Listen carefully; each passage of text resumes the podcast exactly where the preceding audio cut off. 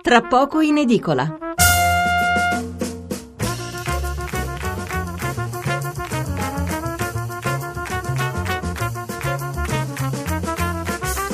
Buonasera da Stefano Mensurati e benvenuti all'ascolto di Tra poco in edicola, la rassegna stampa notturna di Radio uno. Ottocento zero cinquantacinque centouno il numero verde per intervenire in diretta, tre tre cinque sei nove nove due nove quattro nove il numero per inviarci un sms.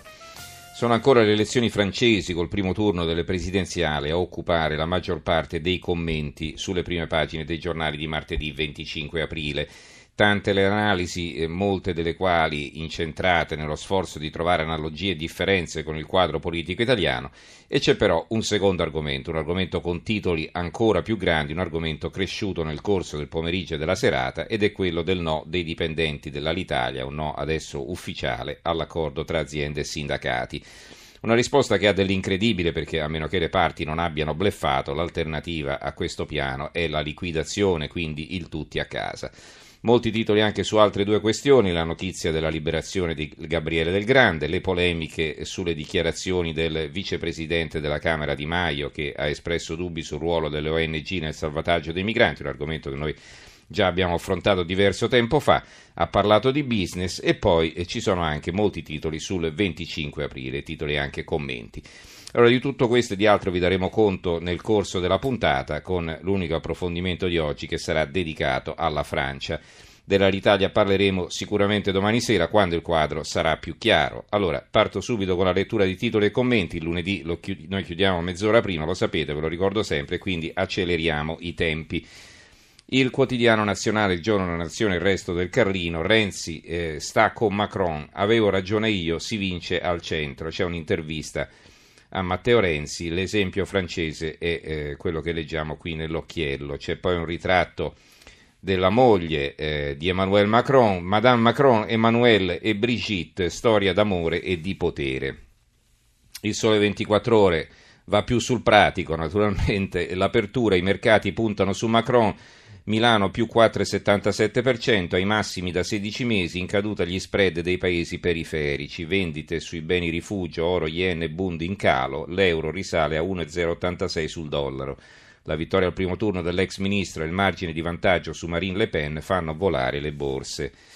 L'Avvenire, l'apertura, Parigi sfida sull'Unione Europea, è scattato il lungo ballotta- ballottaggio Macron-Le Pen, eh, in gioco gli assetti europei, tutti contro il Front. Eh, il candidato centrista accetta il faccia a faccia tivù, le borse e l'euro festeggiano l'esito, il voto cattolico in maggioranza a Fillon.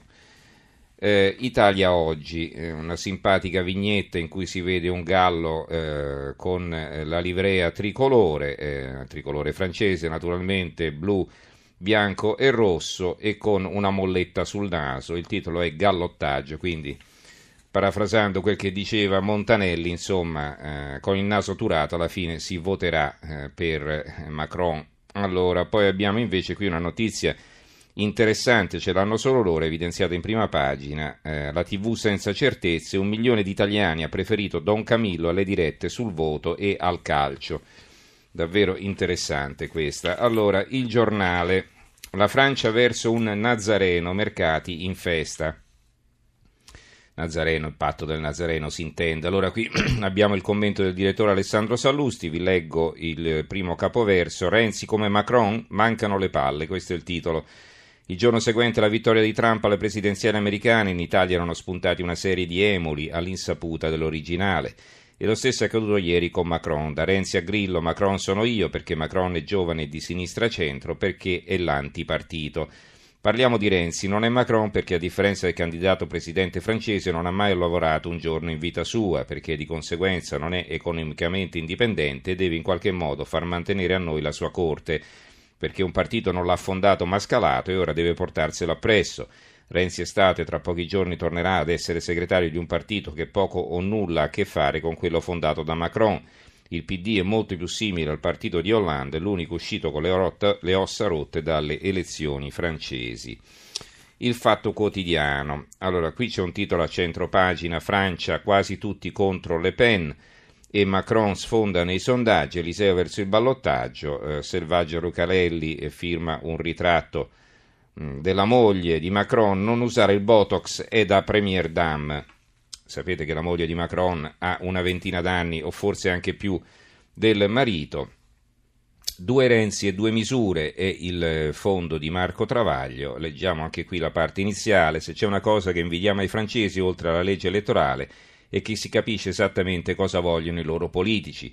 Macron, l'enfant gâté dell'establishment che viene dalle banche e dal governo Hollande, eh, vuole più Europa sul solito asse franco-tedesco.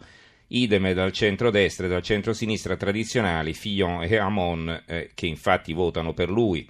Invece la Le Pen vuole meno Europa, possibilmente nessuna, ridiscutendo trattati e ridando la Francia ai francesi. Infatti nessun altro la appoggia, ma il leader della nuova sinistra, Mélenchon, anche lui contrario a questa Europa e ai suoi trattati, non dà indicazioni di voto perché la parte più anti-europeista dei suoi, dei suoi voterà la Le Pen. Chi vota sa per chi e anche per cosa vota. In Italia mai, a parole sono tutti contro quest'Unione Europea, anche se poi chiunque va al governo si guarda bene dal metterne in discussione una sola regola. Anche Renzi, che ora si traveste da Macron, mentre è una via di mezzo tra il centrodestrismo e il familismo di, famig- di Fillon e lo pseudo-socialismo di Hamon, ci ha regalato tante parole e qualche sceneggiata, tipo levare la bandiera dell'Unione Europea o minacciare di tagliare i fondi a Bruxelles e di porre il veto sull'eurobilancio già approvato fino al duemilaventuno, sai che paura, ma nessun fatto concreto, anzi i fatti concreti sono tutti a difesa dell'assetto attuale. Mentre la Francia si divide sui contenuti, l'Italia si divide sulle etichette. Se una cosa la dice o la fa chi piace al sistema è giusta, se la dice o la fa chi dà noia al sistema è sbagliata, a prescindere. Il merito non conta nulla. Libero. A centropagina una foto di Macron con la moglie, il presidente dei ricchi, il mondo della finanza in festa perché il pupillo di euroburocrati, banchieri e potenti è favorito al ballottaggio e i politici italiani si coprono di ridicolo facendo a gara nel sostenere di essere le copie nostrane del leader di En Marche. Eh, originale il commento di Vittorio Feltri, i francesi sono più scemi di noi, questo è il titolo. Oggi è un giorno felice e siamo di buon umore, avendo scoperto che i francesi sono più fessi di noi, sono andati a votare, esercizio che noi siamo disabituati a fare per mancanza di eleggibili, e hanno premiato un tale di nome Macron, il quale non è un politico professionale, bensì un banchiere, uno di quelli numerosi che hanno mandato in rovina l'economia d'Europa e dei paesi che ne fanno parte. Una scelta peggiore non potevano farla, tant'è vero che al ballottaggio, avversaria Madame Le Pen, la maggioranza dei transalpini dà la preferenza a lui, uomo degli apparati. Il manifesto, qui il titolo è a centropagina, ballottaggio, puzzle, Francia, l'Europa con Macron, Le Pen punta sul paese profondo, tra virgolette, il commento, il fondo è del direttore Norma Rangeri, per la sinistra la Francia è lontana, leggiamo un po' cosa dice. Per Matteo Renzi la vittoria di Emmanuel Macron, il centrista liberista a capo di un suo personale movimento, è una buona notizia. Il francese rottamatore dei vecchi schieramenti della Quinta Repubblica, il giovane leader che ha fatto della fiducia la parola chiave della propaganda elettorale di En Marche, il figlio dell'establishment, banchiere e ministro di Hollande, ma, venuto, ma venduto come l'uomo nuovo, ben s'accoppia con l'ottimismo del discorso renziano, con il professionista della politica venuto da Rignano a vestire i panni dell'anticasta. Ma le similitudini transalpine si fermano qui perché sugli equilibri europei, così come sulla fisionomia del movimento, prevalgono le differenze. Macron sull'Europa punta a rinsaldare l'asse con la Germania, mentre sul piano interno l'operazione di sganciarsi dal Partito Socialista gli ha fatto prendere il volo verso il ballottaggio del sette maggio. L'ex premier Renzi, pur avendoci provato con tutte le sue forze, non è riuscito a cambiare il sistema istituzionale e reduce da una sonora sconfitta referendaria, si ritrova impelagato nelle più insignificanti primarie della storia del suo partito, dove il ruolo del povero Benoît Hamon, socialista del sei per cento, lo gioca l'ultimo dei socialisti nostrani, il ministro Orlando, rimasto solo a difendere la sinistra riformista nelle inutili primarie del P D. Un po' di invidia invece bisogna confessarla per quel venti per cento guadagnato da Jean-Luc Mélenchon. L'unità. Qui sull'unità abbiamo il fondo di Roberto Roscani, il titolo è I partiti dinosauri destinati a estinguersi. Scrive Roscani, sovrapporre il risultato del voto francese alla situazione italiana è una tentazione inevitabile, ma se ci si vuole provare allora bisogna mettere in evidenza le differenze prima delle analogie. Qualcuno nei commenti sui giornali italiani ha puntato il dito sulla differenza più rilevante tra Macron e Renzi, che non è nei programmi politici perché Macron non è un centrista ma un riformista di centrosinistra, parola finora sconosciuta in Francia, visto che il centro non è mai stato rilevante come in Italia. Lì non c'è mai stata una D C o un cattolicesimo sociale, ma un fiero conservatorismo repubblicano contrapposto a un orgoglio, orgoglioso socialismo dai caratteri laici e radicali. La differenza allora starebbe nel fatto che Macron ha capito che i partiti tradizionali erano sostanzialmente fuori gioco e che per concorrere bisognava creare una forza a propria immagine e somiglianza piuttosto che impelagarsi nella conquista del Partito Socialista. Al contrario, Renzi si sarebbe insabbiato nel tentativo di confermare la sua leadership all'interno del P D in primarie non entusiasmanti ma faticose e logoranti. Le cose stanno davvero così? Io credo di no, non che l'analisi non abbia un suo fondamento, ma non tiene conto che i socialisti francesi non sono il P D. Quattro i richiami in prima pagina, la lezione del doppio turno di Emma Bonino, un La gauche e l'innovatore, un pezzo firmato dall'economista Jean-Paul Fitoussi, una storia di centrosinistra di Salvatore Vassallo, Emmanuel Forza Tranquilla di Marco Mongello. La verità, la Le Pen non vincerà le sue ragioni, invece sì, scrive Maurizio Belpietro, al centro del suo pezzo, qui lasciamo, saltiamo l'attacco, scrive «Neppure io mi aspetto sorprese da ballottaggio, Marine Le Pen ha zero probabilità di vincere il duello con Macron, il quale non solo è avanti di qualche punto rispetto al candidato del Front National, ma può contare sul soccorso di socialisti gollisti».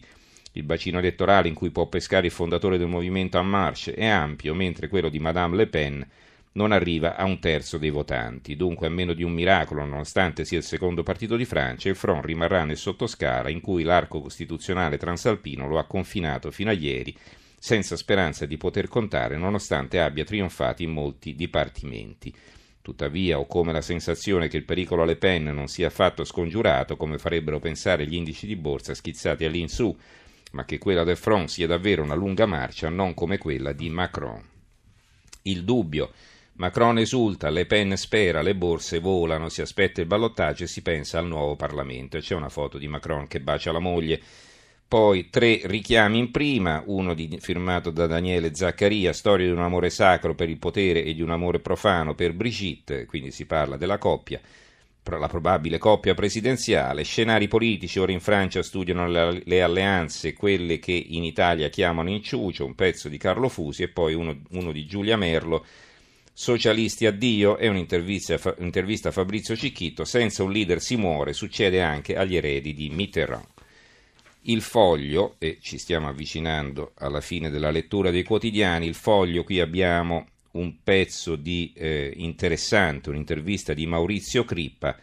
Chi intervista Maurizio Crippa? Mario Monti. Perché intervista Mario Monti? Macron, spiegato da Mario Monti, uno che lo conosce bene.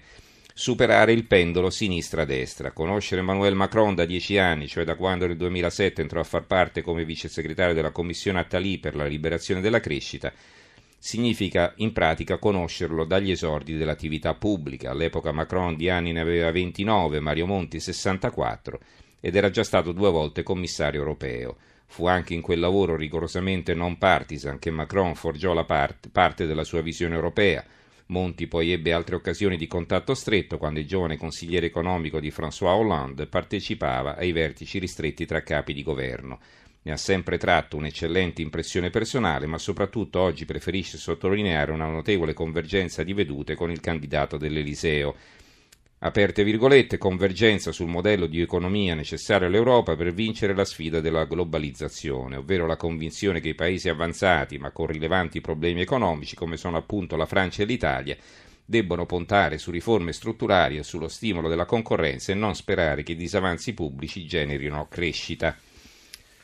L'opinione, lezione francese per il centrodestra, il mattino da Renzi a Calenda e Parisi, caccia al, micro, al Macron italiano, endorsement di Hollande e boom delle borse, via le grandi alleanze contro Marine Le Pen, due le analisi, una firmata da Alessandro Campi, ma Berlusconi deve cambiare strategia, una di Massima Dinolfi, perché da noi è tutt'altra storia. Non vi leggo cosa scrivono perché ci sono veramente poche righe in prima.